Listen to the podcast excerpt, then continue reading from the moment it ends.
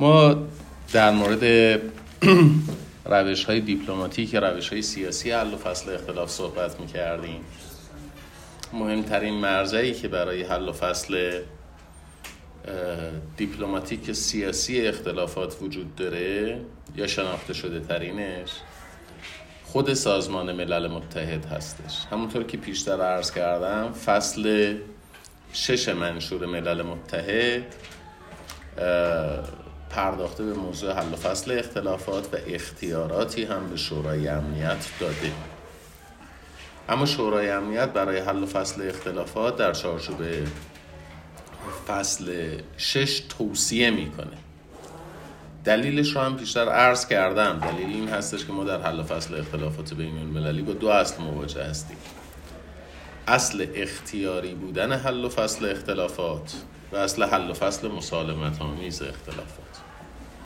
پس بنابراین شورای امنیت وقتی موضوع رو جنابالی جلسه اول هست تشریف میاریم جلسه دو. بنابراین شورای امنیت وقتی در مقام حل و فصل یک اختلاف هستش اصول حل و فصل اختلافات رو رعایت می‌کنه این یعنی توصیه می‌کنه. ممکن است که شورای امنیت برای حل فصل اون اختلاف در مقام توصیه بر توصیه خودش اصرار داشته باشه. اما این پشت, پشت این اصرار سیاسی یک الزام حقوقی متصور نیست. الزام حقوقی در جایی متصور هستش که ما از روش های حقوقی حل و فصل اختلافات استفاده می‌کنیم. غیر از سازمان ملل متحد در یک سلسله سازمان های دیگری هم ما روش های دیپلماتیک حل و فصل اختلافات رو داریم. مثل ایکاو سازمان هواپیمایی کشوری که دو بار به اختلافاتی رسیدگی کرده با طرفیت ایران. یکی در قضیه هواپیمای ارباس در زمان جنگ در اواخر جنگ. امریکایی ها یک هواپیمای مسافربری ایرانی رو هدف قرار دادن در خلیج فارس. و ایران به شدت معترض نسبت به این قضیه از ایکاو سازمان بین المللی هواپیمایی کشوری درخواست کرد که به موضوع رسیدگی بکنه به عنوان یک روش حل و فصل مسالمت آمیز اختلافات. چندین سال بعد و اخیرا در قضیه هواپیمای اوکراینی سازوکار دوباره فعال شد. این بار به طرفیت ایران که در چارچوب ایکاو و با وساطت ایکاو از یک روش مسالمت آمیز حل و فصل اختلاف طرفین بهره برداری بکنه. در سازمان های دیگری هم از این روش استفاده میشه مثل سازمان تجارت جهانی. الان بحث اختلافات ایالات متحده امریکا و چین در سازمان تجارت جهانی خیلی بحث جدی هست. ولی اولین مسیری که طرفین طی می‌کنند برای حل این اختلاف توسل به سازوکارهای حل فصل دیپلماتیک اختلاف در سازمان تجارت جهانی است. در ناتو به همین ترتیب در اتحادیه آفریقا در سازمان کشورهای آمریکایی در اتحادیه اروپا در کنفرانس در کنفرانس امنیت همکاری اروپا. در تمام اینها ما از راهکارهای سیاسی استفاده راهکارهای سیاسی ممکنه سهلنگارانه مورد توجه قرار بگیرن. یعنی ما میگیم خب حل و فصل اختلاف که اختیاریه. نظر مرجع رسیدگی کنندم که الزامی نیست. وقتی اعتبار دارد که طرفین بپذیرند خب چه کاریه اصلا وقتمون رو تلف بکنیم و بریم سراغ روش های مسالمت آمیز حل و فصل اختلاف که جنبه دیپلماتیک داره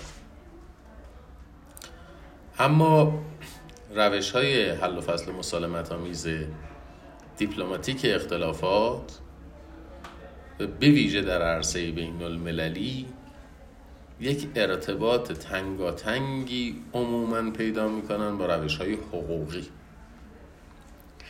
به چه معنا؟ صلاحیت مرجع قضایی در رسیدگی های داخلی.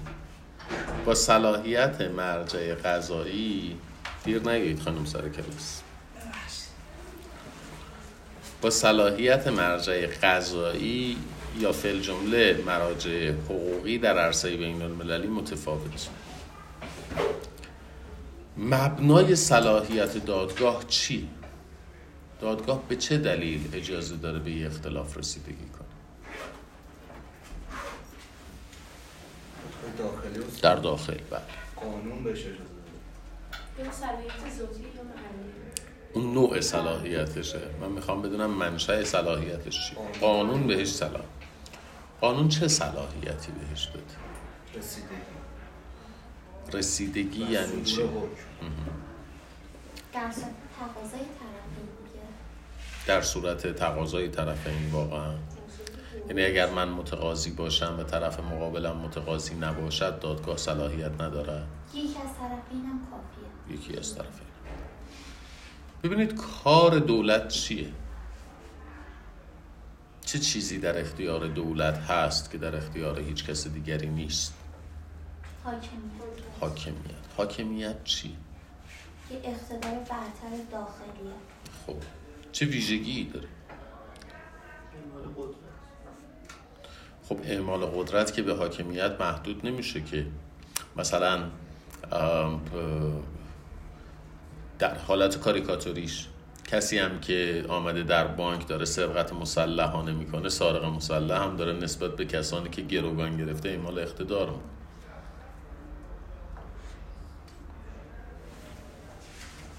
این اعمال اقتدار دولت چه ویژگی داره؟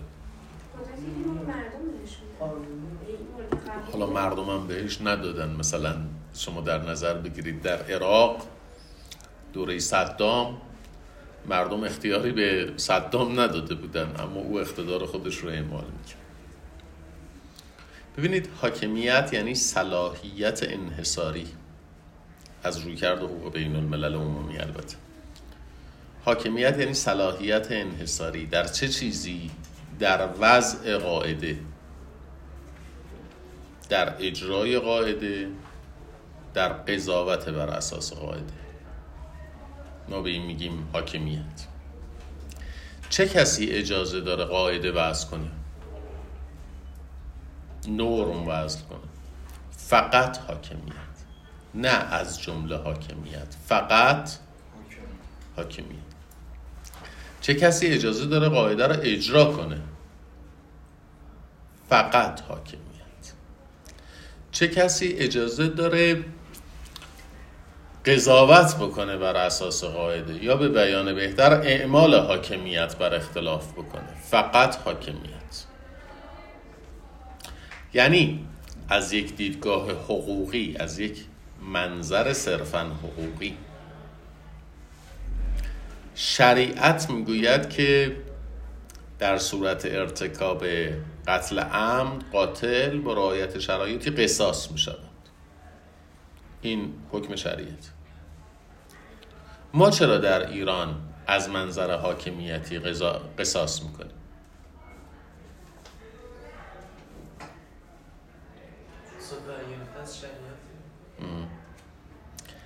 یعنی اگر شریعت چیزی را بگوید ما شریعت رو به صورت مستقیم اجرا می‌کنیم درسته؟ خب شریعت می‌گوید که پرداخت مالیات حرام است شریعت میگه که به سربازی بردن افراد حرام. شریعت میگه تملک اجباری املاک افراد برای ساختن خیابان حرام. شریعت میگه که شلاق زدن مردم یا زندانی کردن مردم برای مصرف یا حتی خرید و فروش و نگهداری مواد مخدر حرام.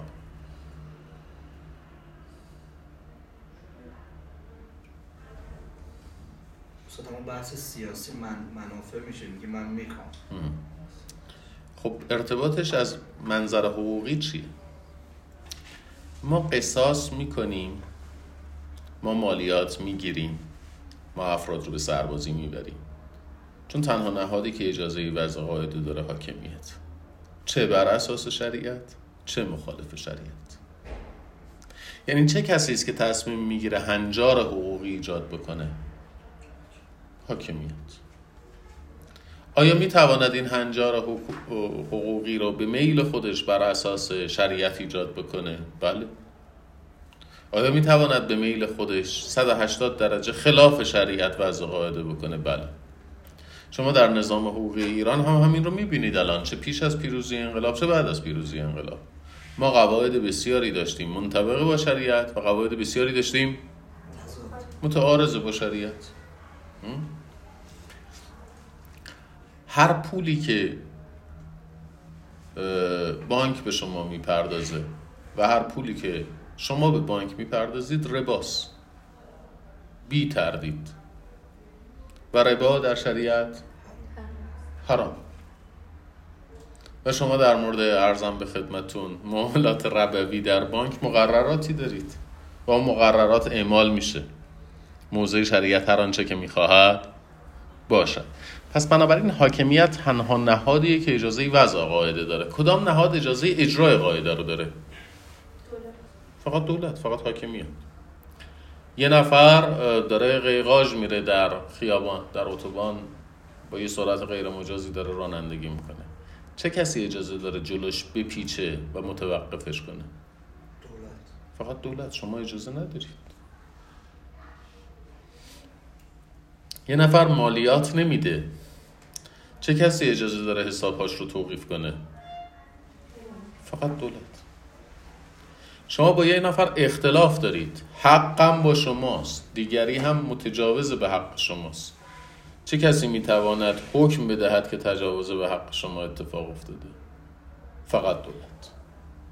پس بنابراین مبنای صلاحیت دولت در قضاوت یعنی اعمال حاکمیت بر اختلاف صلاحیت انحصاری دولت در اعمال قاعده صلاحیت انحصاری دولت به بیان بهتر در قضاوت بر اساس قاعده. یعنی چه کسی اجازه قضاوت دارد؟ فقط دولت. یکی از دلایلی که روحانیت درگیر شد با نهاد دولت مدرن در ایران در زمان روی کار اومدن رضا شاه همین بود. روحانیت اعتقاد داشت صلاحیت انحصاری دارد. در قضاوت چه کسی اجازه قضاوت داره؟ مجتهد. روحانیت اعتقاد داشت که نهاد آموزش در صلاحیت انحصاری روحانیته. چه کسی اجازه داره در مکتب درس بده؟ کسی که روحانی. روحانیت اعتقاد داشت صلاحیت انحصاری داره در اداره موقوفات. خب دولت پهلوی که آمد چه چیزهایی رو از حاکمیت گرفت؟ هم نهاد قضاوت رو هم نهاد آموزش رو و هم نهاد وقف گفت اینها در صلاحیت انحصاری منه. حالا چه کسی قضاوت می‌کند؟ فقط من حاکمیت. چه کسی آموزش می‌دهد؟ فقط من حاکمیت. چه کسی موقوفات رو اداره می‌کنه؟ من حاکمیت.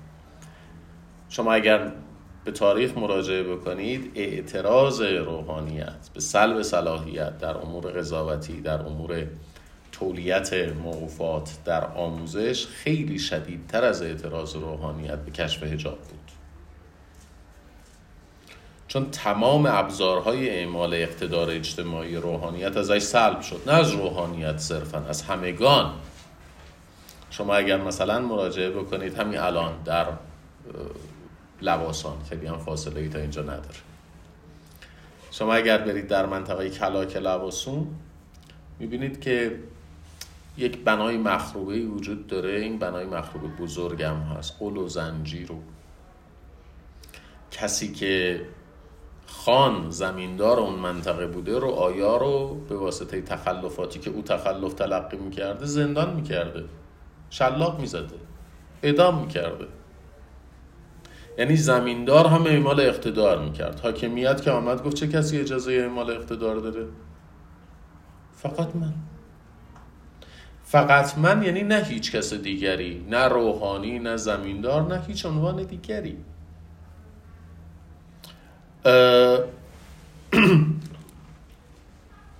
پدر بر فرزندان خودش اعمال اقتدار می‌کرد. انت و مالک لعبیک تو و آنچه که از آن توست از آن پدرته به خاطر همینم هم هستش که فرزند یعنی پدر به خاطر قتل فرزند قصاص.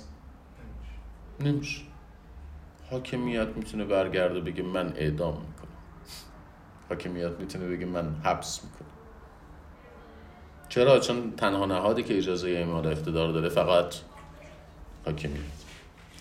با این مقدمه ای که عرض کردم حاکمیت به یک اختلافی در دادگاه رسیدگی می‌کنه. چون شما خواسته اید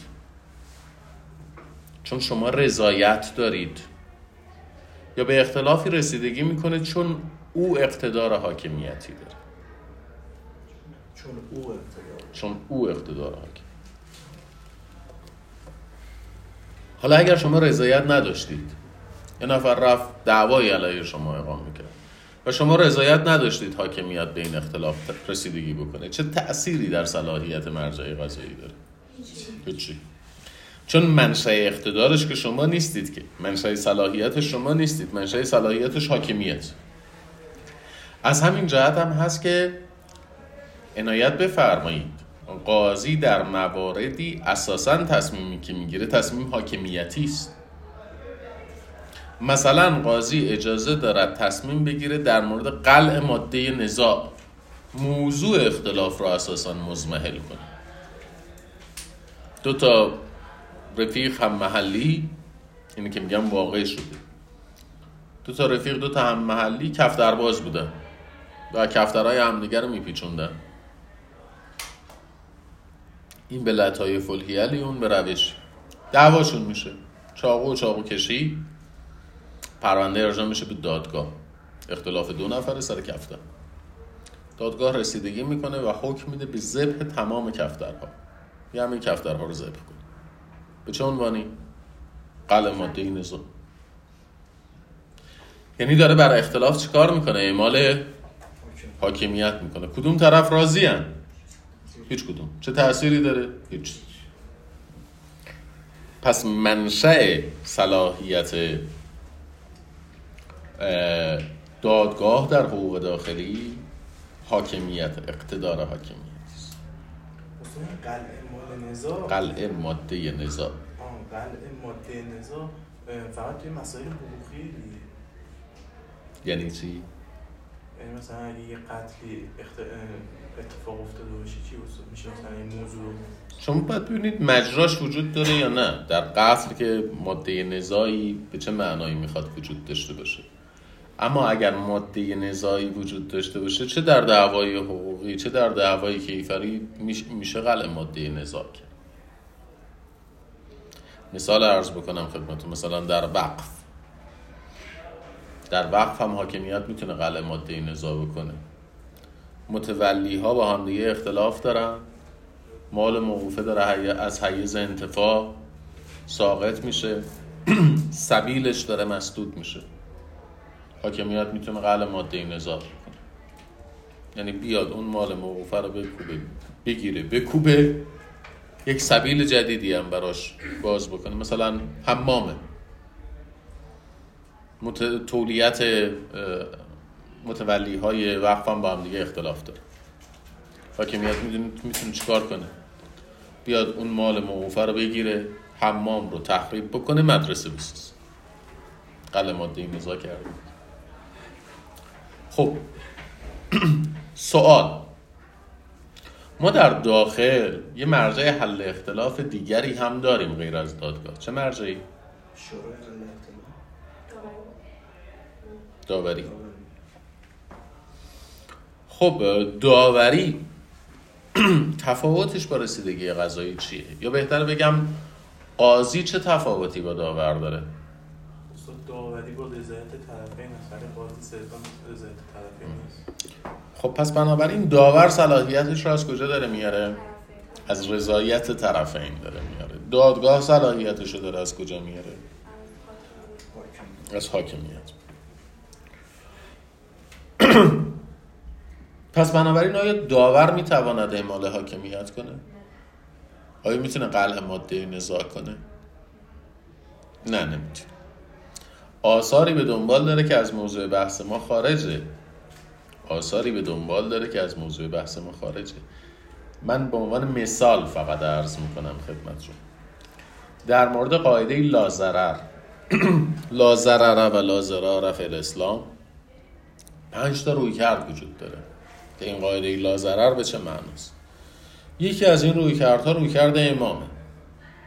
امام معتقد قاعده لازرر حکم حکومتی. حکم حکومتی. چه کسی می‌تواند حکم حکومتی بده؟ حاکمیت یا غیر حاکمیت؟ حاکمیت پس شما اگر در تفسیر قاعده لازرر قائل به این باشید که لازرر حکم حکومتی آیا داور می‌تواند بر اساس لازرر رأی بده؟ نه. به چه دلیلی می‌تواند؟ یا به چه دلیلی نمی‌تواند؟ اگر لازرر حکم حکومتیه چه, چه کسی می‌تواند بر اساس لازرر حکم بده؟ کسی که حاکمیت دارد. داور که حاکمیت نداره نمی‌تونه حکم بده. عنایت کردی در زمان پس بنابراین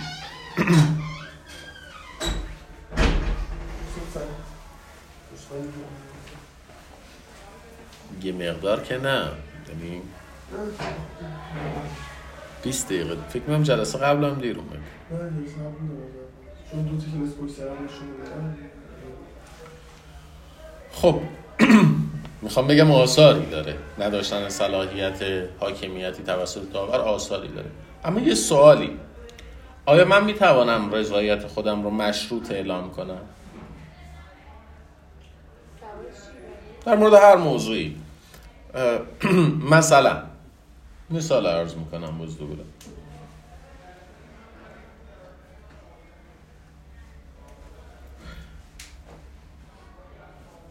در یه امتحانی آموزش دانشگاه اعلام می‌کنه که اگر شما می‌خواید قانون همراهتون باشه باید استادتون راضی باشه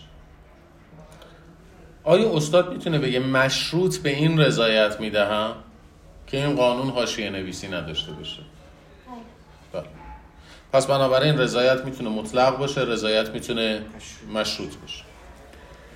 بنابراین من وقتی دارم رضایت میدم به داوری می‌تونم رضایت مشروط بدم.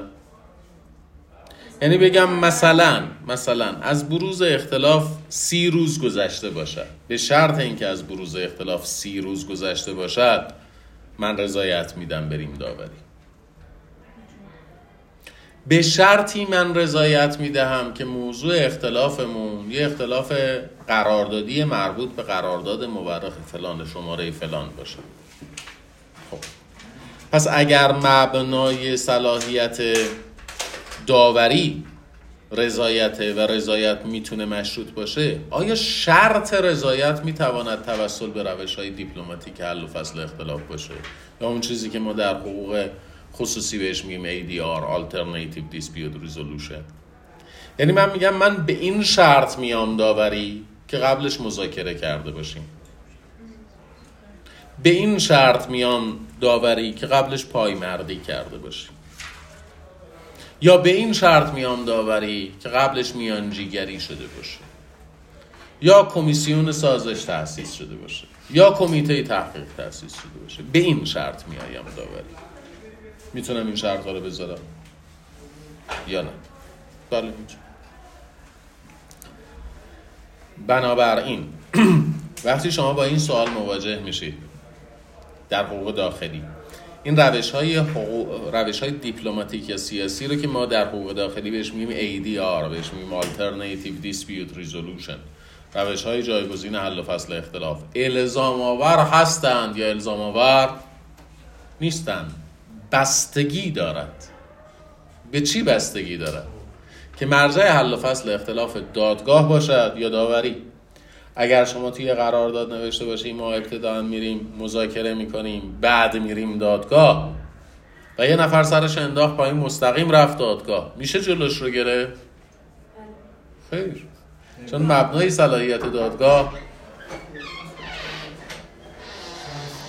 سلام.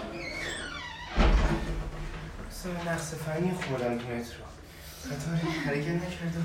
مثل تا ایستگاه آره خون بالا دست خواهش می‌کنم. میگه قطار رد شد و رفت. فورس ماژور بوده. مسافرا موندن. مسافرا که برن قطار میمون ببخشید اول این اه، الزام آور بودن بله. ببینید بچه ها اصول رو نگاه کنید قواعد اصلی رو نگاه بکنید. مبنای صلاحیت دادگاه چیست؟ رضایت یا حاکمیت؟ حاکم حاکمیت. حاکم. تو قرارداد ما نوشتیم ما به این شرط می رویم دادگاه که قبلش مذاکره کرده باشیم یعنی ایدیال. یعنی من دارم میگم شرط رضایت من به صلاحیت دادگاه چیه؟ مذاکره. رضایت شما مهمه؟ خیلی. پس بنابراین چه نوشته باشی که من به این شرط دادگاه میآیم؟ یا ننوشته باشی طرف مستقیما می‌تونه بره دادگاه. یعنی ایدیار الزام آور نیست. چون مبنای صلاحیت دادگاه رضایت شما نیست. این افتاد جا افتاد. اما اگر در یک نظام حقوقی داخلی شما شرط کردید من به این شرط میام داوری که قبلش مثلا مذاکره کرده باشیم. حالا اون مذاکره کردن الزام آور هست یا نیست؟ حالا الزام آور چون مبنای داوری چیه؟ رضایت. رضایت. روشن شد. خب. جانم. توی قاعده لازره گفتیم نظر رویکرد امام قاعده لازره فقط محصول حکم حکومتیه. عرض کردم از دید امام خود قاعده لازرر حکم حکومتیه نه اینکه فقط مخصوص یعنی حکم توی حکومتی داوری به کار گرفته نمیشه. بله. یعنی اگر ذکر نکنن اصلا نامی از قاعده فقهی توی داوری و اون رز توافقشون ذکر نکنن نمیشه با استناد به قاعده لازره مثلا حکم صادر کنه شخص داور منظورتون نمیفهم اصلا شما گفتی که قاعده لازرت باید توی داوری ذکر بشه که نگفتم یه همچین حرفی رو. من ارزم سر این بود که امام در مورد قاعده لازرر اعتقادش اینه که لازرر حکم حکومتیه. چون بعضی ها اومدن گفتن گفتن مثلا قاعده لازرر در تعارض با قاعده تسلیط خودشو نشون میده. پس فقط در مورد دعاوی امواله. یه یه روی کرده دیگری است نسبت به قاعده لازرر بعضی اومدن گفتن قاعده لازرر مربوط به سوء استفاده از حقه. این در مواردی که سوء استفاده از حق می شود اعمال حق محدود میشه. امام میگه اینا نیست. قاعده لازرر حکم حکومتیه. یعنی حاکمیت برای جلوگیری از ضرر تصمیم می‌گیرد. چه تصمیمی؟ سیاسی. هر تصمیمی. سیاسی دیگه. یعنی حاکمیت تشخیص می‌دهد یه ضرری در حال وقوعه درسته؟ یه تصمیم می‌گیره جنس این تصمیم چیه؟ تصمیم به چی می‌گیره؟ امام میگه به هر تصمیمی یادتونه می‌گفتیم در تعریف امر حقوقی و امر سیاسی امر حقوقی داره برمیگرده میگه چه عملی تابع چه حکمیه گفتم در امر سیاسی ما میگیم چه عملی تابع چه تصمیمیه ولی اون تصمیمه رو نظام حقوقی تعریف نمی‌کنه. به مرجع صلاحیت دار اجازه میده که تصمیم بگیره. چه تصمیمی؟ هر تصمیمی. روشنه. مثال عرض می‌کنم خدمتتون. خود قاعده لازرر کی انشا شد؟ یه بابایی یه دونه درخت داشت در یک باقی. سرشو مینداخت پایین. دور از جون شما دور از جون خودش. مثل بز می‌رفت این باغ. صاب باغ می‌گفت آقا من اینجا زن و بچه دارم. میای یه بسم اللهی یه یاللهی یه نیم ساعت قبلش بگو میای. میگو نه من درختم می‌خوام بیام به درختم سر بزنم. شب نصف شب هر وقت دلم شکایت برد پیش پیغمبر صاحب با او آقا این همیشه میاد. وقت بی وقت سراغ. پیامبر برگشت گفت این درخت تو بفروش بهش. گفت درختم هم نمیفروش گفت به من بفروش. گفت به شما هم نمیفروش پیغمبر گفت بده به من من دو تا درخت بهت میدم. گفت نمی‌خوام. گفت سه تا میدم. گفت نمی‌خوام. پیغمبر تا ده تا درخت گفت این یه دونه درخت رو به من بده من ده تا درخت بده گفت نمی‌خوام. گفت آقا این درخته رو به من بده من یه درخت تو بهشت بهت میدم. گفت درخت بهشتم. نمی‌خوام. گفت دو تا بهت میدم. میگن پیغمبر گفت تا ده تا درخت تو بهش میدم ول کن این درخت رو من درخت خودم می‌خوام. و اونجا پیغمبر گفت لا ضرر و لا ضرر فی الاسلام. درخت در بیارید بندازید جلوش. یعنی تو داری باعث ضرر میشی. حالا من چه تصمیمی می‌گیرم؟ می‌تونم تصمیم بگیرم بگم درخت رو در بیارید بندازید جلوش. می‌تونم برگردم بگم تو باغ راش ندید. می‌تونم بگم تو این با این شرایط توی باغ راش بدید. چه تصمیمی می‌گیرم؟ هر تصمیم. کرونا آمده. درسته؟ من تصمیم می‌گیرم شما ساعت 9 شب به بعد دیگه با ماشین بیرون نیایید. چرا؟ چون تراکم جمعیت باعث ضرر میشه. حالا چرا نه؟ چون من میگم. من حاکمیت میگم. حالا چرا با ماشین؟ چون من میگم. درسته؟ این لا ضرره. ضرری وجود نباید داشته باشه. امام نظرش اینه که قاعده لا ضرر حکم حکومتیه. خب وقتی حکم حکومتیه چه کسی می‌تواند حکم حکومتی را اعمال کند؟ فقط حاکمیت. آیا داور نماینده حاکمیته؟ نه پس قاعده لا ضرر رو نمی‌تونه اعمال کنه چون حکم حکومتی. چون از اختیارات حاکمیته. قاضی می‌تونه لا ضرر رو اعمال کنه. چرا؟ چون نماینده حاکمیت. ولی داور که نماینده حاکمیت نیست بخواد لا ضرر اعمال. روشن شده عرض. خب بیایم در عرصه بین المللی سوال. آیا ما در عرصه بین المللی بالا سر دولت ها بالا سر نهادهای حاکمیتی. یک حاکمیت برتر هم داریم یا نداریم؟ نه. ما در عرصه بین المللی در ورای دولت ها حاکمیت نداریم. نمی‌تونیم داشته باشیم. چون اگر یه حاکمیتی در ورای دولت ها وجود داشته باشه یعنی اون صلاحیت انحصاری دارد. وقتی اون صلاحیت انحصاری دارد یعنی دولت ها صلاحیت انحصاری ندارند یعنی دولت ها حاکمیت نخواهند داشت. پس ما در ورای دولت کشورها در ماورای دولت کشورها در عرصه بین المللی که حاکمیتی برامون متصور نیست. پس صلاحیت مراجع حل و فصل اختلاف بین المللی از جمله صلاحیت مراجع حقوقی حل و فصل اختلاف بین المللی یعنی داوری های بین المللی و دادگاه های بین المللی حاکمیت نیست. روشن ارزم ما میگیم در عرصه بین المللی حاکمیتی وجود نداره. خب وقتی حاکمیتی وجود نداره مراجع حل و فصل اختلاف در عرصه بین المللی که هم داوریان هم دادگاه آیا صلاحیتشون رو از حاکمیت می‌گیرن؟ پس از چی می‌گیرن؟ بازم از رضایت طرفین می‌گیرن. این شد تفاوت دادگاه های بین المللی با دادگاه های داخلی. دادگاه داخلی صلاحیتش رو داره از حاکمیت می‌گیره. دادگاه بین المللی صلاحیتش رو از رضایت داره می‌گیره و اینجا باز دوباره رضایت می‌تونه مشروط بشه یعنی اگر شما بگید من به این شرط حاضرم بروم در نزد دیوان بین المللی دادگستری. یه مرزای قضاییه من به این شرط حاضرم برم در نزد دیوان دائمی داوری. یه مرجع داوریه. که قبلش مذاکره کرده باشیم؟ یعنی رضایت هم مشروط است به روش های دیپلماتیک. معتبره یا معتبر نیست؟ معتبر. نیست؟ چرا نیست؟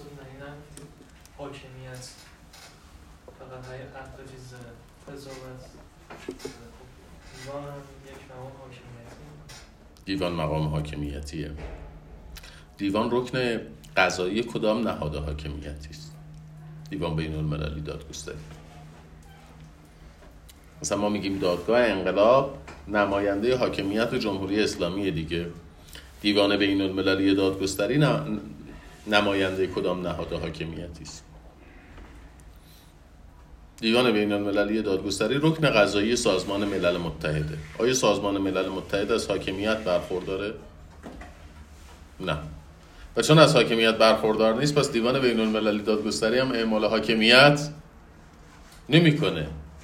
بنابراین مبنای صلاحیت مراجع قضایی بین المللی مثل مراجع داوری بین المللی چیه؟ رضایت. خوش آمدید بفرم. خیلی نظر می‌دونم اول پیش اومد به نظرم جلسه قبلم دیر اومدی نه؟ یه جلسه دیر اومدم دقیقه. خوش آمد این دهنیه وگرنه بهت می‌گفتم یه یه قلاب بخوری خوب شی.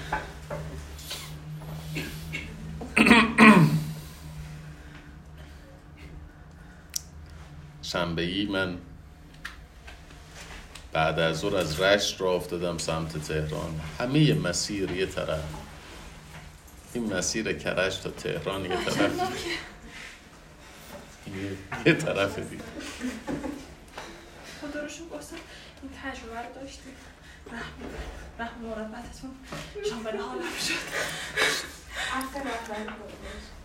فکر می‌کنم که همین که من از کلاس میرم بیرون تصویری که از من ترسیم می‌کنی تصویر قوبیلای خان مغوله آره. ما شب خوابمون نمی‌برد ترسیم شما با این عظمت.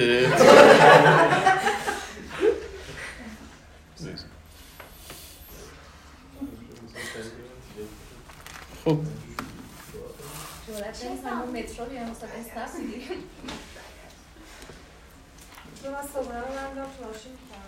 چرا حاکمیتی با ما برخورد می‌کنه؟ خوش خوش پایین چای اصلا به خدا خیلی زحمت می‌کشم اصلا بدیم من ترافیک میام اصلا اصلا عالید یعنی نمی‌دونم حالا چی. ماها خیلی نسبت به قاعده ما ایرانی ها آلرژی داریم. خب. یعنی اگر بگن موهاتو بپوشون. قاعده این باشه که موهاتو این قدش باید بیرون بزن اگه بگن سرلوخ باید بیای بیرون این قدش رو حتما باید بپوشونیم. خب. اگه بگن دوازده بیا. بعد پنج دقیقه بریم. بگن مثلا مالیت یه میلیون تومن میشه و 950 تومن بدیم. یعنی اصلا رعایت قاعده اونجوری که بحث شده حالمون رو بد یه چیزی بگم برای اینکه حال هواتون عوض بشه شما هم نفست جا. به این میگن کاشت اجتماعی. به این قاعده گریزی ما ایرانی ها میگن کاشت اجتماعی. یه بار داشتم از میدون رسالت می‌رفتم سمت سرا افسریه. شما یادتون نمیاد اون دوران که دو نفر جلو میشستن. رو صندلی جلو دو نفر میشستن. سه نفر عقب دو نفر بعد من جلو نشسته بودم وسط دنده و این نفر بغل. این راننده شروع که فوش دادن. از از رسالت شروع که فوش دادن به همه در نظام مقدس جمهوری اسلامی از بالا تا پایین.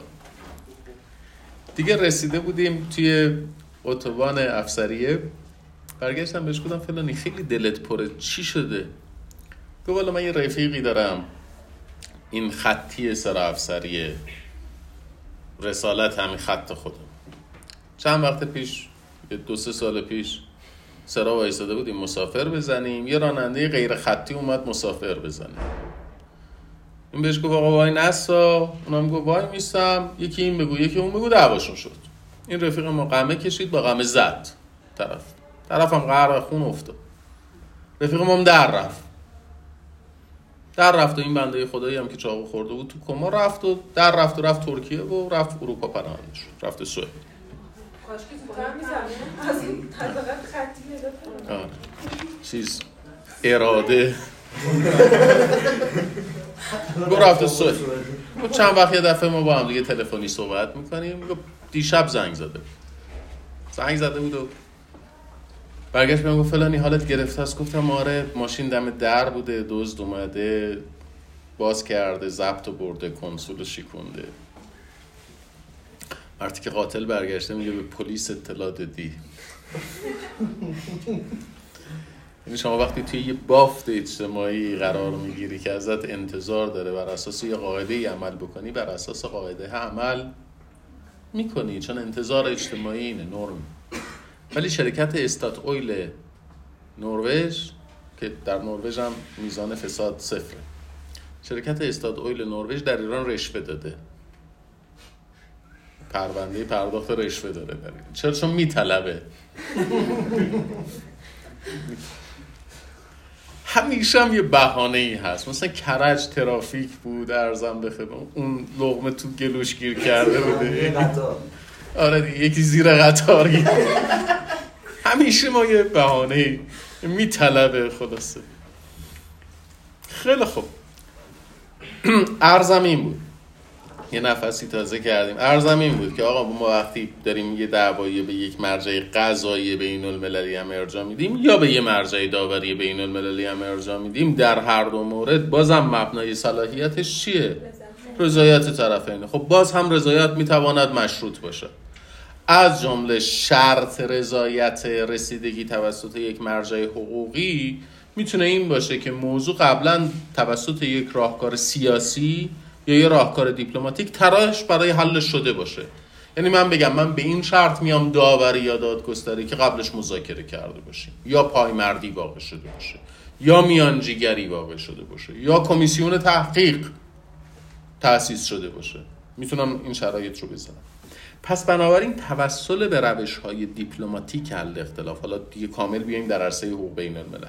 توسل به روش های دیپلماتیک حل و فصل اختلاف. اگر پیش شرط رضایت به صلاحیت مراجع قضایی باشه شما در نزد مرجع قضایی یا داوری نمی‌توانید در عرصه بین المللی حاضر باشید.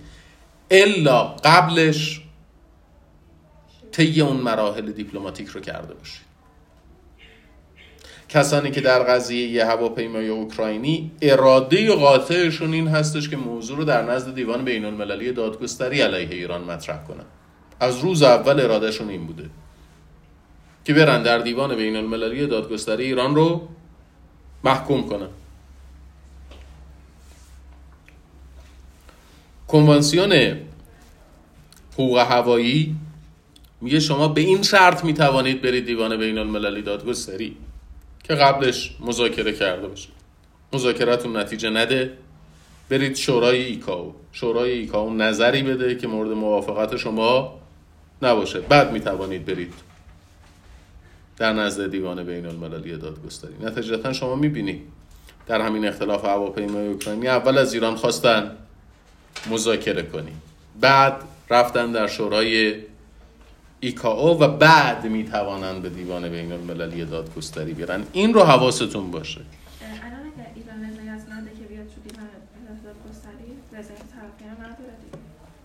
می‌رسم توضیح میدم. آره سوال خوبیه. ولی گاهی اوقات شما رضایتت رو پیشتر به موجب یک معاهده اعلام کردی. ما در زمینه حقوق هوایی یک معاهده ای داریم. در مقررات سازمان بین المللی هواپیمایی کشوری ایکاو چون اساسنامه ایکاو هم خودش یه در واقع چیز دیگه یه معاهده است. میگه اگر اختلافی به وجود اومد سر تفسیر یا اجرا یا نقض این معاهده مرجع حل و فصل اختلافش کیه؟ دیوان بین المللی دادگستری. مشروط بر این که شما قبلش روش های سیاسی رو اگزاست کرده باشید یعنی پشت سر گذاشته باشید. خب ما دو نهاد حل و فصل اختلافات در عرصه بین المللی داریم. یکی داوری است یکی رسیدگی قضایی داوری یک روش حقوقی است.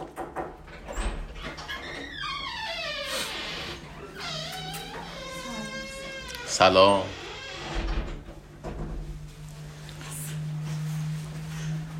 آها تو دفعه قبلم دیر اومده بودی. چرا؟ آها. یافتم اونیه که دیر میاد. خب. تو داوری بین المللی اولا داوری روش حقوقیه. یعنی نظر مرجع داوری معتبر است حتی اگر یکی از طرفین مخالف باشه. حل و فصل حقوقی اختلافه. یعنی داور بر اساس چی رسیدگی می‌کنه؟ موازین حقوقی رأی بر چه اساسی میده؟ بر اساس موازین حقوقی. ولی اون داور یعنی مقام حل و فصل اختلاف توسط طرفین انتخاب می شود یعنی مقام حل و فصل اختلاف رو چه کسی انتخاب می‌کنه؟ خود طرفین انتخاب می‌کنن این ویژگی داوری. اما رسیدگیش بر اساس قواعد حقوقی حکمش هم بر اساس قواعد حقوقی. این داور. داوری سابقه بسیار بسیار طولانی داره در زندگی بشر.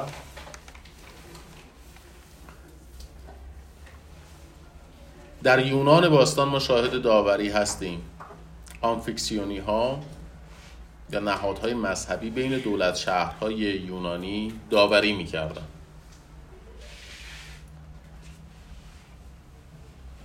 در طول تاریخ اروپا هم ما داوری خیلی زیاد داریم. انواعی داشته این داوری ها داوری واحد. شما یک شخص رو یه ایندیویدوال رو انتخاب می‌کردید به عنوان داور. مثلا یه مدتی هم نمی‌دونم چرا طراحهای سوال این نسبت به این قضیه سمپات شده بودن مثلا داوری ملکه بریتانیا در اختلاف بین آرژانتین و شیلی در تعیین مرز. ملکه بریتانیا رو به عنوان داور انتخاب کرد. شما یک حقوقدان رو به عنوان داور انتخاب می‌کنید یک رجل سیاسی رو به عنوان داور انتخاب می‌کنید. یک نمونه معروف ادعا شدهش داوری پاپ هست بین اسپانیا و پرتغال. جالب شما بدونید. در اروپای صده پانزده دو کشور تشکیل دهنده امت حزب الله بودن اسپانیا و پرتغال. اینها خیلی ابراز تدین و تشرع و ارادت نسبت به پاپ می‌کردن. بعد نیست حالا خودم تاریخ بدونید. در همین دوران مسلمون ها حمله می‌کنن به پایتخت روم شرقی. و در روم شرقی مقدس ترین کلیسای مسیحیان جهان بود. حمله می‌کنن به روم شرقی. روم شرقی رو می‌گیرن. پایتخت روم شرقی رو می‌گیرن. و یک تازه مسلمانی. سوار بر اسب میره وسط کلیسا میسته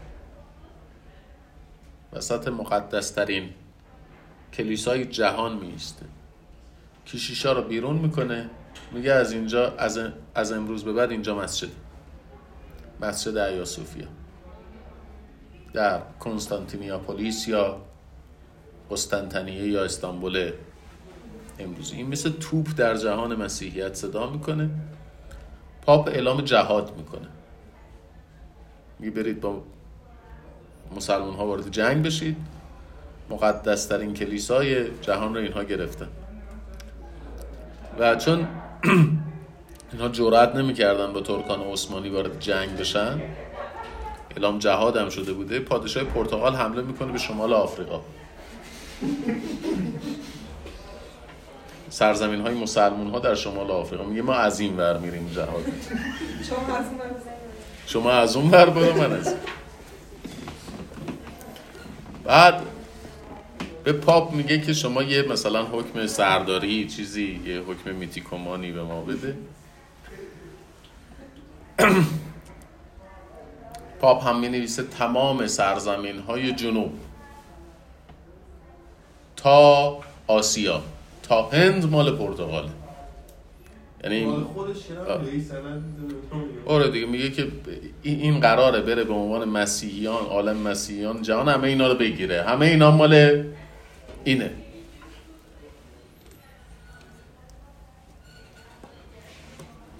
اسپانیایی هم میگن خب جنوبو که داد به این ما میریم غرب.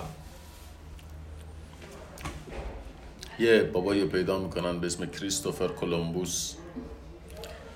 این میره به سمت غرب و می‌رسه به یک جزیره به اسم سان سالوادور. اسم جزیره رو هم می‌ذاره سان سالوادور ایده پاک. بعد این نجیب زاده نبوده. میترسیده که پادشاه اسپانیا حکومت این سرزمین های تازه مکشوفه رو بهش نده. موقعی برگشتن نمیره اسپانیا میره پرتغال. کریستوف کلم میره پرتغال و بعد پادشاه پرتغال بهش میگه کجا بودی؟ میگه جنوب بودم. از طرف پادشاه اسپانیا جنوب بودم. جنوب مال کیه؟ پرتغال. میگه فلان فلان شده بی پدر و مادر. تو در سرزمین های ما چه می‌کنی؟ میگه پادشاه اسپانیا. یه شهری درست می‌کنه. یه شهری درست می‌کنه به هیچ کی هم آدرس نمیده کجا رفته. میرن پاپ رو واسطه می‌کنن. پاپ داور میشه. پاپ داور میشه بین پادشاه اسپانیا و پادشاه پرتغال و عملا کریستوف کلم برمیگرده میگه که جنوب و شرق و غرب تا اینجا تا جزایر آزورس. این مال پرتغالیا غرب هم مال اسپانیایی هرچی هم که کریستوف کلم کشف می‌کنه خودش حاکم میشه. این داوری منفرده که خیلی مشهور هستش به خط منصفی که پاپ می‌کشه و جهان رو به دو قسمت تقسیم می‌کنه. نصفش میده به پرتغالیا نصفش میده به اسپانیایی. این معروف ترین داوری منفرد تاریخ. بعضی موارد داوری توسط کمیسیون مختلط داوری انجام میشه. کمیسیون مختلط داوری یعنی چی؟ مثل سلف مختلط نیست.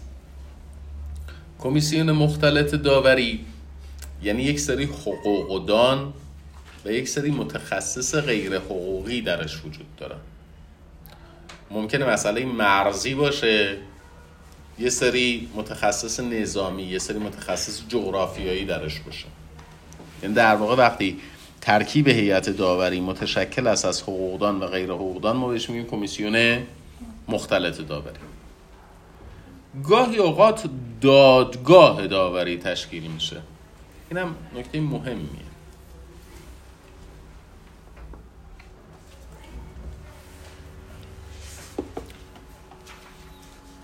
خیلی هم بچه ها سخت یاد می‌گیرن اینو. میگن آها دا- دادگاه که رسیدگی قضاییه. داوری. رسیدگی قضایی نیست. رسیدگی در واقع دادگاهی نیست. پس دادگاه داوری یعنی چی؟ من دادگاه داوری رو خیلی راحت به شما یاد میدم. شما اگر به بیرون نگاه بکنید یه مجتمعی اینجا هست که پایینش پایینش چیه؟ کافی شاپ. بالاش چیه؟ فوت. چی؟ کرد یعنی چی؟ یعنی اینجا به اختلافات غذایی رسیدگی می‌کنه؟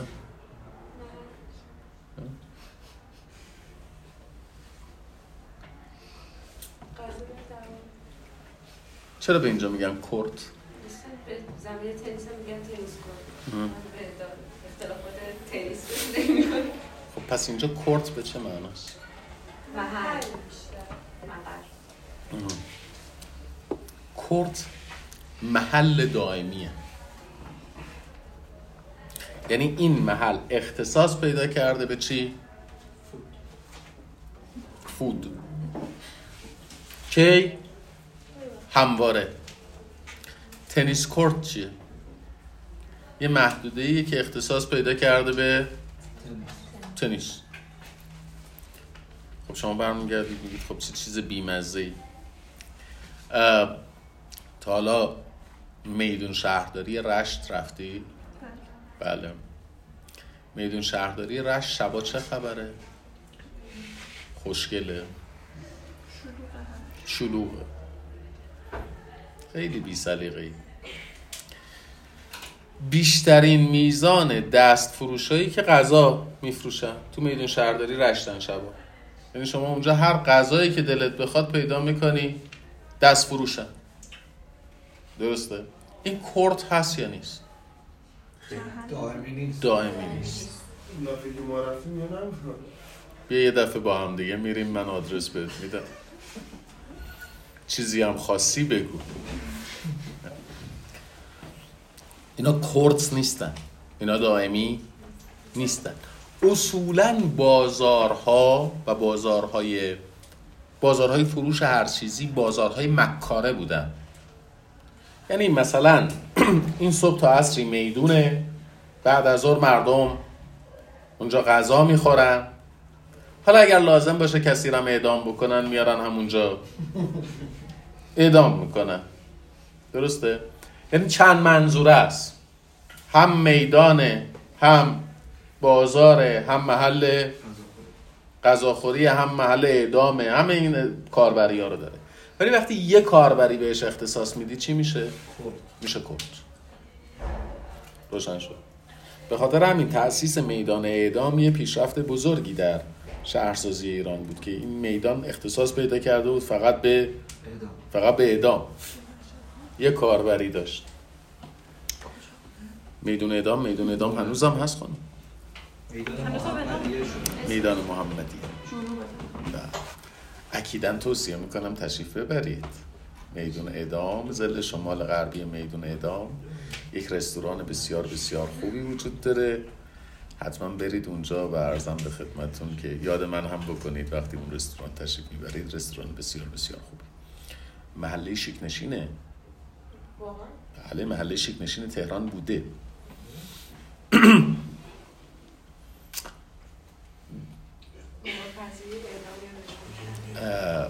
یه محله بسیار یعنی در- واقع جز محله های خیلی ثروتمند نشین بوده در یک زمان. بدن.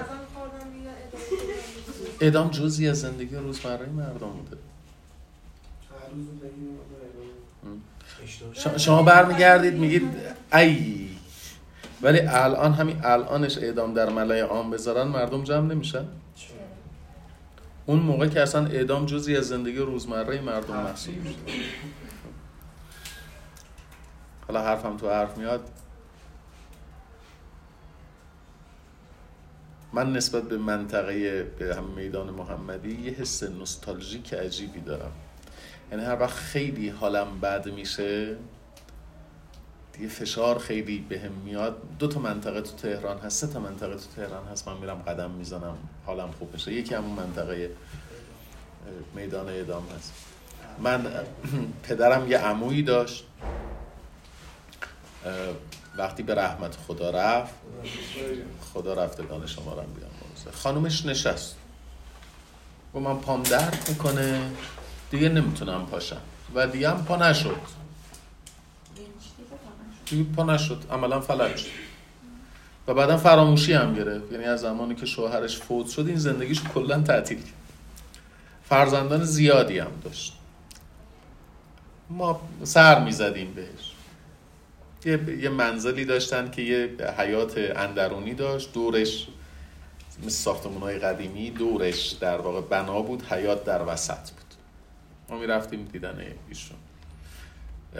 یک چیز عجیبی که من در زندگی این خانم دیدم این بود که ایشون خب فرزندانش ازدواج کرده بودن رفته بودن الا یه دختر و پسر. و این دختر و پسر مجرد مونده بودن از این مادر نگهداری می‌کردن. رابطه اینها برای من خیلی رابطه عجیبی بود.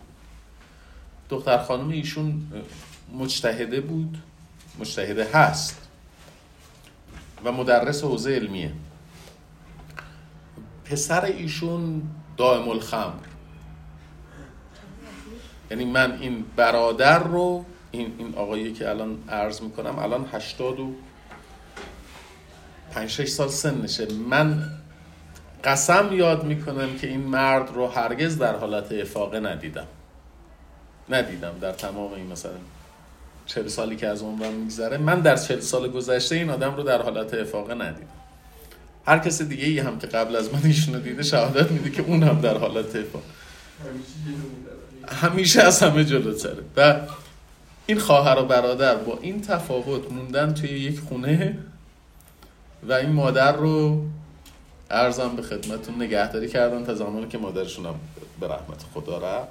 ولی رابطه این دوتا با هم دیگه خیلی برای من عجیب بود. یعنی من آدمی نمیگم زنی. آدمی به این اندازه متشرع و وسواسی در شریعت ندیدم که این خانم رو دیدم.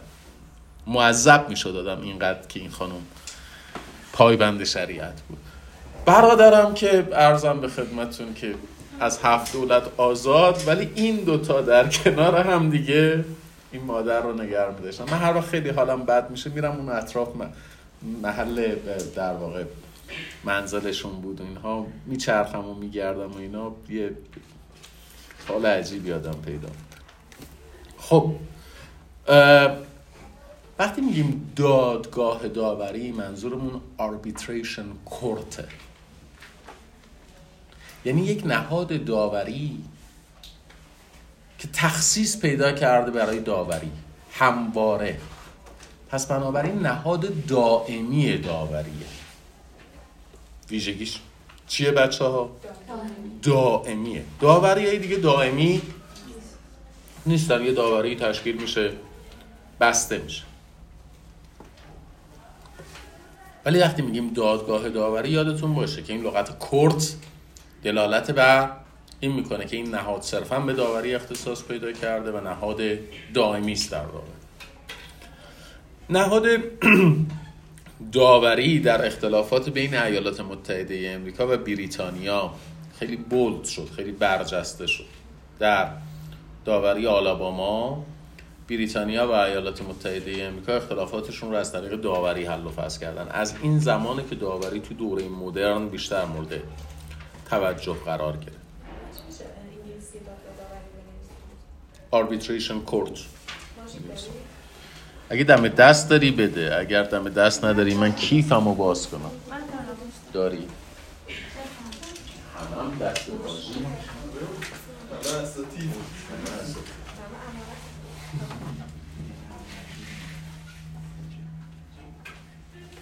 Arbitration. Court.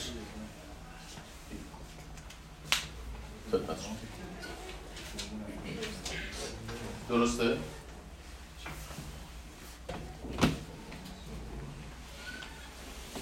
در 1899 در 1899 یک کنفرانسی برگزار میشه. و قبلش تو پرانتز بگم که شماها اگر بخواید این تاریخ ها رو این ساز و کارها رو حفظ کنید یک چیز بیمزه بورینگ حوصله سربری عذاب در میاد که به درد نمی‌خوره. ولی اگر فهمش بکنید اصلا لازمه به حفظ کردن نیست. تو شما این نمی‌تونی چی؟ چرا؟ من می‌پرسم. ببینید من دارم کمکت ما جواب میدیم اینا بورینگ بود من ما میگه شما مثلا ببین من دارم کمکتون می‌کنم که اینا رو یاد بگیرید. ولی اگر کمکم نخواهید بازم باید یاد بگیرید. خب؟ باید یاد بگیرید داره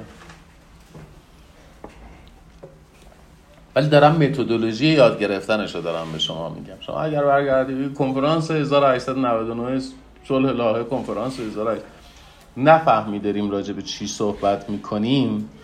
عذابن در عذابه. ولی کنفرانس 1899 صلح لاهه رو اگر بفهمید اصلا حفظ کردن نمی‌خواد ما توی صده 19 میلادی شاهد توسعه جنگ افزارهای مکانیکال هستیم. جنگ افزار مکانیکال یعنی چی؟ مکانیک دوتا گرایش داره دیگه جامدات و سیالات. قطعات مکانیکال اون قسمتش که پیچیده میشه قطعات دواره. یعنی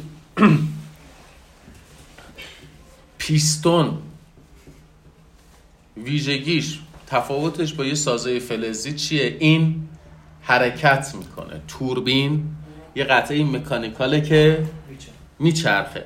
خود این که شما بتونید یک قطعه مکانیکال دوار بسازید تحول بسیار بسیار مهمیه در توان صنعتی شما. اینقدر مهمه که ما هنوز به توان تولید قطعات مکانیکال دوار نرسیدیم. خود ما در ایران. در سده 19 همه میلادی اروپایی ها از قطعات دوار اسلحه ساختن. متوجه ارزم هستیم یعنی شما وقتی اسلحه رو می‌گیرید تق شلیک می‌کنی این یک تجهیز مکانیکال دواره حرکت می‌کنه. و چون مکانیکاله قدرت پرتابیش خیلی زیاده قدرت انفجاریش خیلی زیاده. نتیجتا در سده 19 همه میلادی بچه ها میزان قتل عام به شدت افزایش پیدا کرد. یعنی در جنگ ها اصلا میزان قتل عامی که در جنگ ها اتفاق می افتاد با قبلش قابل مقایسه نبود. حالا نه در جنگ کلا در کنگوی بلژیک. بلژیک کشور دوزاری بود در اروپا یعنی کشور مهمی هم نبود. کنگو رو که گرفت در کنگو ده میلیون نفر مردن 20 میلیون نفر مردن. شما اگر می‌خواید بدونید 20 میلیون نفر تو سده 19 هم یعنی چند نفر در سال 1299 یعنی آخر سده 19 هم. در سال 1299 جمعیت ایران 10 میلیون نفر بوده یعنی بلژیکی ها تو کنگو دو برابر جمعیت ایران آدم کشته اینا از طریق این سلاح های انفجاری از طریق سلاح های پرتابیه زمانی که اینها حمله کردن به سودان. انگلیسی ها حمله کردن به سودان. چرا حمله کردن به سودان؟ یه استقلال طلب سودانی مصری بود که ادعا کرد من مهدی موعودم. و شد جنبش مهدی یا جنبش دراویش. اینها انگلیسی ها رو بیرون کردن از سودان و مصر. تا زمانی که مهدی مرد و برگشتن انگلیس ها برگشتن و در سودان سپاه عظیم دراویش حمله کرد به سمت نیروهای بریتانیایی. بریتانیایی ها از اون جنگ استفاده کردن به عنوان اولین آزمایشگاه مسلسل. تپ تپ تپ تپ تپ. همه رو کشتن. یعنی تعداد دراویشی که در جنگ کشته شدن بسیار بیشتر از تعداد ارتش بریتانیا بودن. مشهوره. خیلی عجیبه. هنوز خیلی عجیبه برای من. فرمانده ارتش بریتانیا میره قبر مهدی رو باز می‌کنه. استخوان جمجمه ای سرش رو بر میداره. از بدن جدا می‌کنه تبدیلش می‌کنه به جام شراب. با خودش میاره مصر. و هنوز در موزه بریتانیا هست. یعنی بریتانیا هنوز این قطعه جمجمه رو به عنوان یه قطعه تاریخی نگه داشت. این جنگا کجا اتفاق می افتاد؟ خارج از اروپا. یعنی اروپایی ها در آفریقا اینجوری آدم میکشتن در آسیا اینجوری آدم میکشتن. و تمام تلاششون هم این بوده که با همدیگه درگیر جنگ نشن. مسئله استعمار بود. مسئله در سده 19 هم استعمار بود. یعنی چی؟ من اگر هند رو در اختیار داشتم من بریتانیا هند رو در اختیار داشتم به شما فرانسه اجازه تجارت توی هند نمی‌دادم. نه اجازه می‌دادم از هند چیزی وارد کنی نه اجازه می‌دادم به هند چیزی صادر کنی. نتیجتا استعمار دسترسی به بازارها رو محدود کرده بود. و دول استعماری اصلی اروپا کیا بودن؟ فرانسوی ها و انگلیسی ها یعنی بیشترین مستعمرات رو فرانسوی ها و انگلیسی ها داشتن. بیشترین دسترسی به بازار رو کیا داشتن؟ فرانسوی ها و انگلیسی. بهترین تولید کنندگان اروپا کیا بودن؟ آلمانی ها بودن آلمانی ها و اتریشی ها یعنی بهترین محصول رو تولید می‌کردن به مواد اولیه دسترسی نداشتن امکان فروش هم نداشتن. چه کسی فهمید این عدم دسترسی باعث جنگ می شود اولین کسی که فهمید این عدم دسترسی پروسی ها آخرش اروپا رو به جنگ میکشون اولین کسی که متوجه این شد نیکولای دوم پادشاه روسیه است امپراتور روسیه است. و برای اینکه جلوی جنگ رو بگیره در 1899 کنفرانس صلح لاهه رو برگزار می‌کنه. به این دلیل که پیش بینی می‌کرد ما با یک جنگ وحشیانه قریب الوقوع مواجه هستیم. ما اگر اختلافاتمون رو حل نکنیم اروپا به جنگ کشیده میشه. اگر حالش رو داشتید و خواستید ببینید این جنگ چجوری اتفاق افتاد. اگر به رمان علاقه من بودید کتاب دون آرام میخایل شلوخوف رو بخونید. خیلی خوب توضیح میده که این جنگ چجوری روسیه رو درگیر خودش کرد جنگ جهانی اول. ولی تمام تلاش نیکولای دوم این بود که این جنگ اتفاق نیفته. پس بنابراین در 1899 و در 1907 دو تا کنفرانس صلح برگزار میشه که معروف هستش به کنفرانس صلح اول لاهه و کنفرانس صلح دوم لاهه. و توی اون کنفرانس به شدت سعی می‌کنن که میزان تنش رو کم بکنن. مثلا برای اولین بار پیشنهاد میشه که سلاحها قدرت انفجاری محدود داشته باشن. قدرت پرتابی محدود داشته باشن. یکی از موضوعاتی که در اونجا مطرح میشه حل و فصل مسالمت آمیز اختلافات هست. پس بنابراین در کنفرانس 1899 سال الهه یه عهدنامه تصویب میشه عهدنامه حل و فصل مسالمت آمیز اختلافات بین المللی. یعنی آقا نجنگید. اگر اختلافی پیش اومد نجنگید. بیایید حرف بزنید نه واقع بین بچه واقع بینی یک نعمت ترس یک نعمته.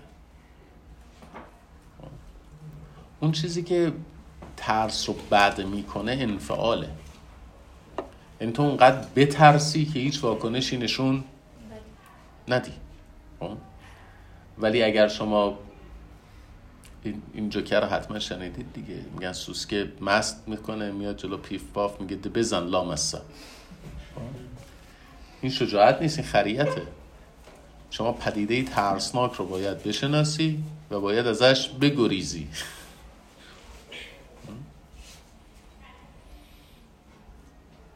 مثال برای شما می‌زنم. مثال برای شما. به نظر شما قاجارها ترسو بودن؟ اینجوری به ما گفتم در معاهده ترکمانچای در معاهده ترکمانچای که روسا هرچی جلوشون گذاشتن اینا امضا کردن. از زورشون ایران داشت نابود می‌شد. فقط نمی‌دونم ندارم ولی جنگ سختی بود برای ایران. و تموم کردن این جنگ یه برد بود. یعنی یه بود. نه که بگم برد به معنای بردن. بچه ایران اون موقع قوی تر بود یا امپراتوری عثمانی؟ ایران. عثمانی بود از یادتونه جلسه قبل در مورد این حس ایران یک کشور دوزاری در جهان محسوب می شد و عثمانی امپراتوری بود. کل منطقه که شما به عنوان خاور میانه می‌شناسید سرزمین های متعلق به امپراتوری عثمانی بود. در زمان جنگ جهانی اول یه قسمتی از خاک ایران رو عثمانی اشغال کرد. امپراتوری بسیار قدرتمندی بود.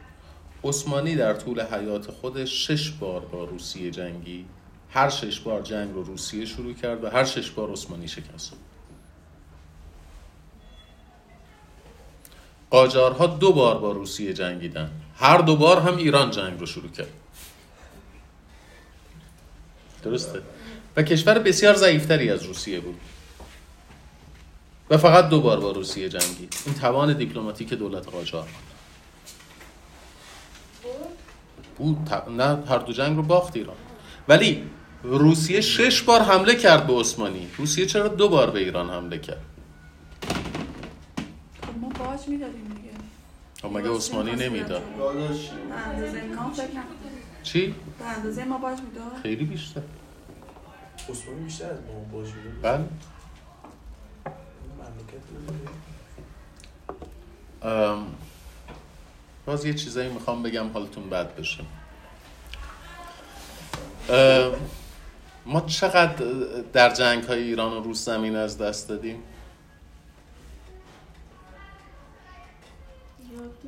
خیلی بود. کمتر از 500 هزار کیلومتر مربع. یعنی مجموعه گرجستان و آذربایجان و ارمنستان و اینایی که ما دادیم کمتر از 500 هزار کیلومتر مربع بود.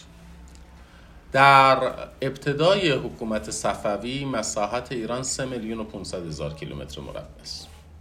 الان مساحت ایران 1 میلیون و 648 هزار و 195 کیلومتر مربع است. روندش کنید 1 میلیون و 500 چقدر جدا شده؟ نصف. بیشتر از دو میلیون. دو میلیون. کیلومتر مربع جدا شده. 500 هزار کیلومتر مربعش در جنگ ایران و روس جدا شده. بقیهش چی. همه جدا شدن بدون جنگ. سنی شدن ما شیعه شدیم و و اینا جدا شدن بدون جنگ. دوست نداشتم تو یعنی اونا هم بودن بدبخت چه می‌شدن. فرقی می‌کنه برای تو الان این مرزبان تراش وجود داره اگه اونا بودن دو میلیون سه میلیون اصلا خوب شد جدا شدن عاقبت شد جدا شد شما دقت بکنید ما علت این که نسبت به جنگ ایران و روس حساسیم اینه که اینا مناطق شیعه بودن جدا شدن. نه به خاطر اینکه اینها جزئی از ایران عظیمه اصلا منظورت هم قومیتی که فرمودین دیگه. تشیع. اینها مناطق شیعه بودن. ببینید شما نگاه کنید نکته جالبش اینه. مردم برمیگردن میگن که یعنی وقتی می‌خوان یه توافقی و مسخره بکنن میگن این معاهده گلستانه یا ترکمانچایه کدومشون میگن؟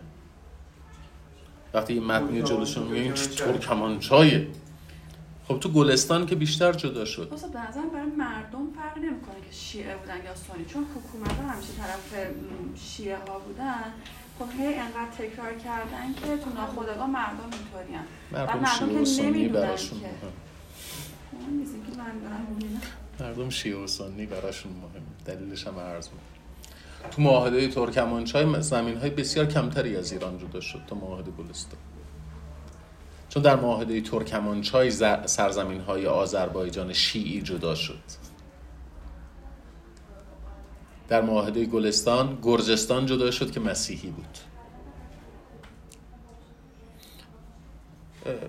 مذهب بسیار بیش از اون چیزی که شما تصور می‌کنید در شما موثر.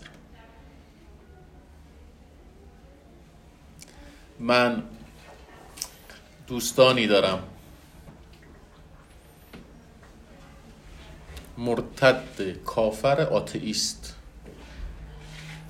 یعنی شما با اینها اصلا در مورد ائمه شیعه که هیچی در مورد پیغمبر که هیچی در مورد خدا هم نمی‌تونید صحبت بکنید. اصلا no response to paging.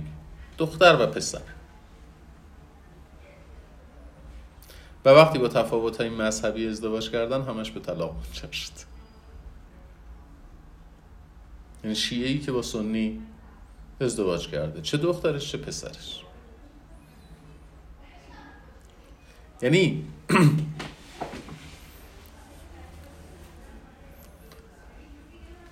وقتی یه نفر آتئیست میشه یک مسلمان آتئیسته.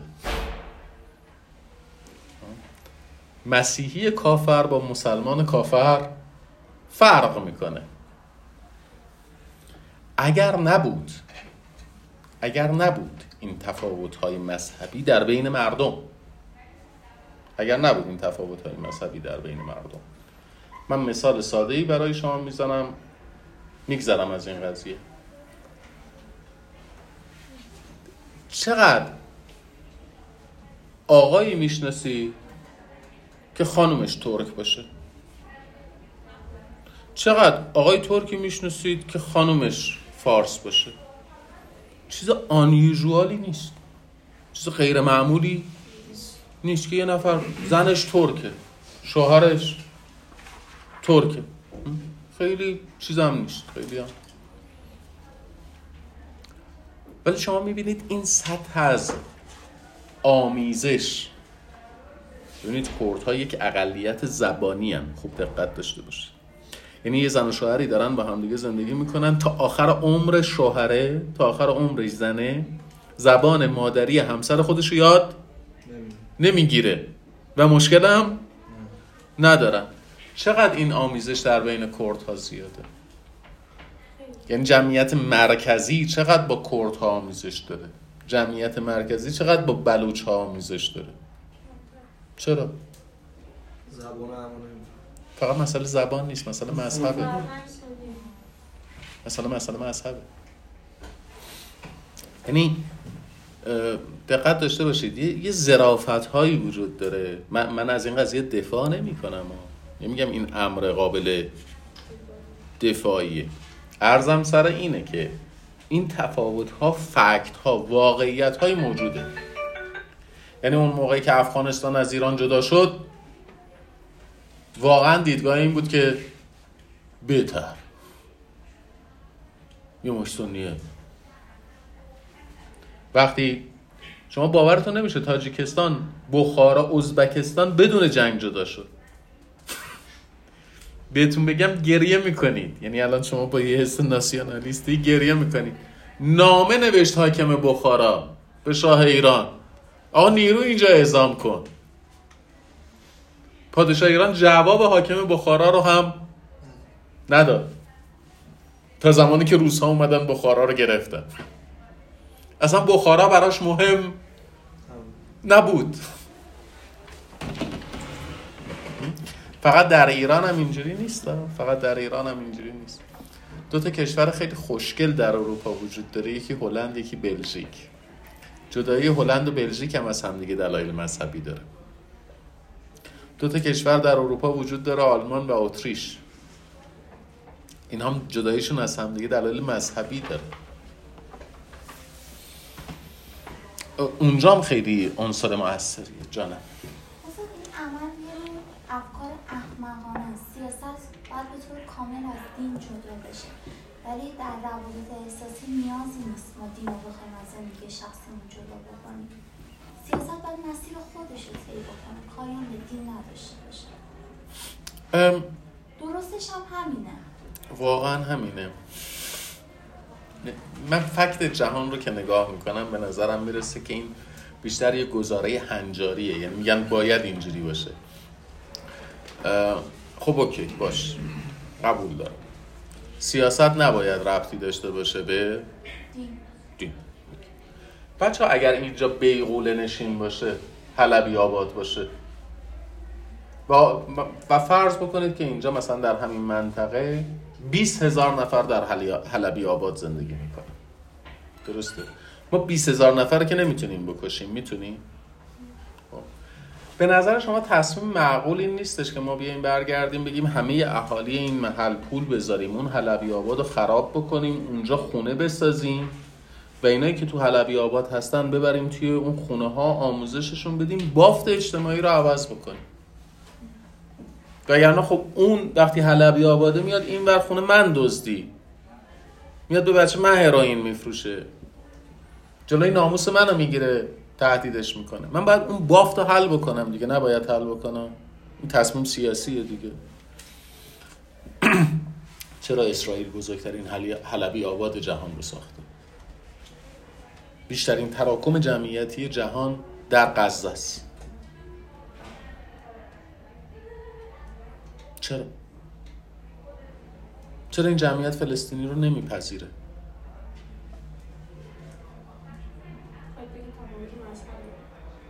خودش میگه هیچ کسی نمی‌پذیره. خب چرا نمیپذیرم. می‌فهمم من که می‌فهمم. ولی سرکار خانم دارن میفرماین مذهب باید از سیاست جدا باشه. خب جداشون بکنیم. آقا من یهودی تو مسلمون. به فنار که تو مسلمون به فنار که من یهودی. و با هم دیگه زندگی سکولار زندگی می‌کنیم. با هم دیگه من از تو دختر می‌گیرم تو به من جنس میفروشی من از تو با هم دیگه میریم عرق می‌خوریم. چی؟ این که می‌فهمید زندگی شخصی باشه تو انتخابات من و شما با هم دیگه میریم عضو یه حزب میشیم. شما دوتا هم برید عضو یه حزب دیگه بشید. ولی چرا؟ سوال من اینه که چرا مسی... چرا مردمان غزه با مردمان تلاویو بر نمی‌خورن؟ دلیلش چیه دینشون. دلیلش مذهبی. چرا ایالات متحده امریکا حمایت می‌کنه از اسرائیل؟ دلیلش چیه مذهبشون مثلا چرا؟ آقا جورج دبلیو بوش پسر وقتی می‌خواست حمله بکنه به عراق انجیل خوند. یعنی واقعا انجیل دستش گرفت. گفت بسم الله الرحمن الرحیم و عدو لهم ما استطعتم من قوه آیات جهاد انجیل خوند. چرا؟ مسیحی هم دیگه اونا مسیحی نه دیگه مذهب که نباید تاثیر داشته باشه که. مذهب که نباید مذهب تاثیر داره. پس حداقل ادغامش کمتر بشه. اون این چیزی. شدت نباشه. ببینید ما از مفاهیم یک چیز گنگی در ذهنمون هستش. اون چیزی که در جهان به عنوان سکولاریزم می‌شناسن. سکولاریزم نمیگه جدای دین از سیاست. سکولاریزم نمیگه دین در سیاست راهی نداره. اون لائیسیته‌ست که میگه مذهب در دین مذهب در سیاست راهی نداره. سکولاریزم نمیگه مذهب در سیاست راهی نداره. سکولاریزم حرفی که می‌زنه اینه. میگه نهاد سیاسی و نهاد دینی دو تا نهادن نه یه نهاد. فقط همینو میگه. یعنی برمیگرده میگه که مثال میگه حوزه علمیه نهاد چیه؟ نهاد دینی. مسجد نهاد چیه؟ نهاد دینیه تو مسجد نرید کار سیاسی کنی. تو حوزه علمیه نرید کار سیاسی بکنید کار سیاسی بکنید یعنی اعمال اقتدار سیاسی بکنید. دقت بکنید اعمال اقتدار سیاسی بکنید. یعنی توی مسجد نمی‌تونی واحد بسیج درست بکنی بعد با واحد بسیج بری جلوی مثلا خانمای بعد حجاب رو بگیری. این کار حاکمیته. کی باید این کارو بکنه؟ پلیس. پلیس اصلا تشکیل بده بگو هر خانمی بعد حجابه بگیرنش بکننش تو گونی ببرنش. از طریق نهاد مذهبی نمی‌تونی این کارو بکنی. نهاد مذهبی چه اعمال اقتدار سیاسی می‌تونه بکنه؟ هیچ. آب بدحجابی جرم است بله. نمی‌تونی گروه تشکیل بدی زنان بدحجاب رو مجازات بکنی. این سکولاریزمه. ولی سکولاریزم آره ولی سکولاریزم میگه اگر آقای علم الهدی تو انتخابات مجلس شرکت کرد نماینده مجلس شده می‌تواند عقاید مذهبی تند خودش رو هم داشته باشد و تبدیلش بکنه به قانون. بله سکولاریزم اینو میگه. سکولاریزم حرفی که می‌زنه میگه آقا تو آخوندی؟ وقتی به عنوان نماینده مجلس میای چه مشروعیت دینی داری؟ هیچ. شما نماینده مجلسی میری تو کلیسا چه مشروعیتی داری در کلیسا؟ هیچی. ولی بهت نمیگه آقا تو اجازه نداری از نهاد مذهبی بری تو نهاد سیاسی. بهت نمیگه از نهاد سیاسی اجازه نداری بیای تو نهاد مذهبی. بنده می‌تونم برگردم بگم بسم الله الرحمن الرحیم. من معتقدم تمام زنانی که اجاب رو انکار می‌کنن مرتد. اینا رو باید بگیریم. پنج وعده شلاق بزن اگر به من رأی بدید من قانون تصویب می‌کنم هر زنی رو که بعد حجابه بگیرن. پنج وعده در روز شلاق بزنن. مردم رأی میدن و من میشم نماینده مجلس. و این رو به عنوان قانون تصویب می‌کنم. این مخالف سکولاریزم نیست. آره خب چون ما نمی‌تونیم اون قشری که باشون مخالفیم از بین ببریم که اونا باید زندگی کنن. یعنی دقت بکنید سکولاریسم نمیگه شما نهاد در- حرفش فقط یه چیزه. آقا نهاد سیاسی چه مش... مشروعیت مذهبی داره؟ هیچ. نهاد مذهبی چه مشروعیت سیاسی داره؟ هیچ. سوالی داشتی؟ بر اسلام الان شما گفتید که مسیحیان یه حکم جهاد داره. بله. خب اصلا جهاد به نظر من حکم سیاسیه. شما بگم برید اون کشور رو بزن. مثلا برای مثال دیگه مثلا فتوا دادن که مثلا زمان داعش آقا برید خودشو بگیرید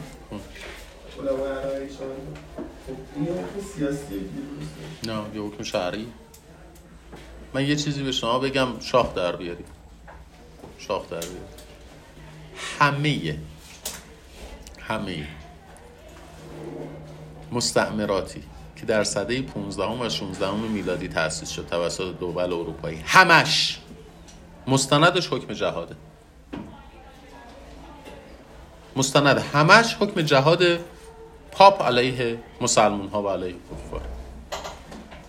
خب بعد از جنگ جهانی اول یه پیمانی منعقد میشه به عنوان پیمان عمومی داوری و بعدش در زمان تأسیس ملل متحد در اون پیمان عمومی داوری تجدید نظر میشه. ما انشاءالله بحثمون رو جلسه آینده از مقایسه داوری با دادگستری بین المللی ادامه میدیم. من این چند جلسه قبل از عید یه خود شلشل اومدم که شما ارزم به خدمتتون تو فضای قضیه قرار بگیرید. بعد از عید انشاءالله سرعتمون رو خیلی بیشتر می‌کنیم. و من انتظارم این هستش که هفته یا یعنی انشاءالله بعد از عید که تشریف آوردید سر کلاس تا پایان فصل حل و فصل اختلافات رو خودتون پیش مطالعه داشته باشید. یه مقدارم حواستون باشه دیگه. بعد از عید ما کلاسامون یه تعدادش در ماه مبارک رمضانه و مجبوریم کلاس رو یه مقدار با سرعت هم جلو ببریم. بنابراین با آمادگی سر کلاس بیایید امروز دوشنبه است. فکر می‌کنم سیزدهم هم دوشنبه باشه. درسته؟ ما اولین روز تحصیلی بعد از سیزدهم هر روزی که باشه کلاسمون رو شروع می‌کنیم. یعنی یادتون باشه اگر سیزدهم یک شنبه پس ما دوشنبه کلاس داریم. چهاردهم فروردین کلاس داریم. چهاردهم کلاس داریم. صفحه ای هم نمیگم. گفتم تا مقایسه نهاد داوری. کیا اسمشون رو ننوشتن؟ بیاید اسمتون رو بنویسید. پیشا پیش سال نوتون هم مبارک. جانا شما هر وقت هر چقدر دلتون تفاوت تحقیق و سازش رو یه بار ببینید تحقیق نه اصولا ویژگیش اینه که دائمی نیست. بله. کمیسیون سازش دائمیه. دائمیه. دائمیه یعنی در قالب یک نهاد در قالب یک سازمان بین المللی معمولا پیش میره مثلا مثال عرض می‌کنم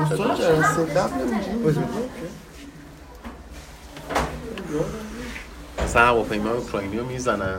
هواپیمای اوکراینی یه حادثه ای که ناگهان اتفاق افتاده. براش چی تشکیل میده کمیسیون تحقیق تشکیل ولی توی سازمان تجارت جهانی احتمال اینکه دو تا کشور سر مسائل تجاری اختلاف پیدا کنن زیاد یا کمه؟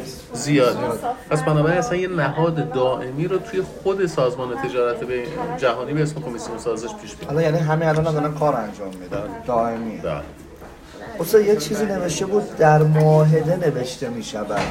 یعنی مثلا دو کشور تو معاهده می نویسن در صورت بروز مشکل به سازش. دلیلش این هستش که ببین معاهده یه وضعیت پایدار داره ایجاد می‌کنه. مثلا من و شما با هم یه توافق کردیم که میزان تعرفه گمرکی رو تو روابط ایران و ترکیه کاهش بدیم. خب این مال یه باره. یا قرار مثلا 20 سال 30 سال 40 سال 50 سال این ادامه پیدا بکنه. وقتی داره ادامه پیدا می‌کنه این کمیسیون سازش هم براش. یا یه وضعیت عینی ایجاد می‌کنه. کما اینکه مثلا تعیین مرز ایران و عراق تو معاهده 1975 یه وضعیت دائمی داره ایجاد می‌کنه دیگه. بعدم قراره که توی این رودخانه کشتیرانی بشه. به خاطر همین معاهده 1975 ایران و عراق هم کمیسیون سازش داره. که اگر یه زمانی سر مثلا لایروبی اختلاف پیدا کردی. شما هم خسته نباشید سر مثلا ارزم به خدمت کشتیرانی اختلاف پیدا کردی. کمیسیون سازش مشکلات سازش فرق داره با داوری و بله بله بله. فرقش هم تو اینه که نتیجهش وقتی معتبر که هر دو طرف بپذیره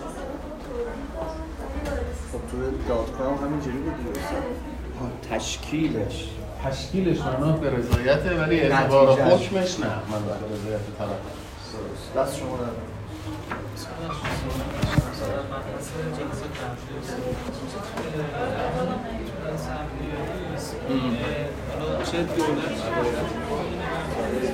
در کجایی؟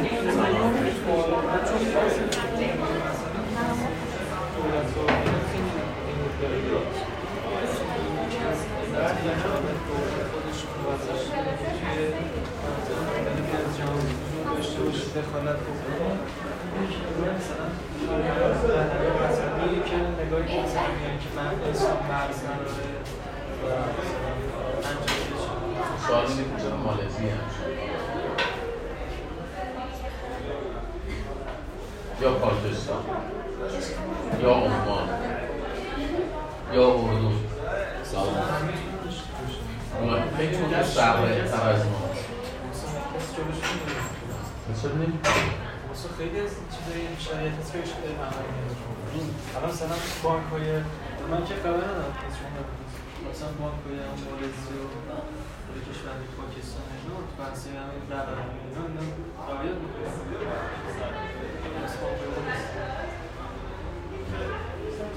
خیلی متشرعه تر از ما. مالزی خیلی متشرعه تر از ما. من اینقدر به شما میگم توی مالزی نماز جمعه می‌دونی چجوری تو کوالالامپور برگزار میشه نخست وزیر میاد دم در وای میسته توی عید فطر به شدت آدمای مذهبی هم چرا اونها این نداره چرا پاکستان که ارتشش خیلی قوی تر از ماست این نداره؟ و مذهبی تر هم. نداشتن دیدگاه. ضعف اوناست یا داشتن دیدگاه ضعف من خب این استاد ضعفی که طرف باید باشه. شما می‌خواید قضاوت عقلی در موردش بکنید نه نه این داشتن این نداشتن نگاه چون مثل این که شما برگردید به کسی که یک و نوده در مقایسه با کسی که یک و هفتاده ضعف کدومه و خب این دو ویژگی دقیقا در جفتش مثبت ویژگیه. ممکنه با محیط اطراف تاثیر پیدا بکنه ممکن تاثیر پیدا نکنه کمان که یه آدمی که مثلا قدش یک و نوده متناسب برای والیبال هست. ولی متناسب برای پینگ بچه من یکی دو دقیقه دیگه خدمتتون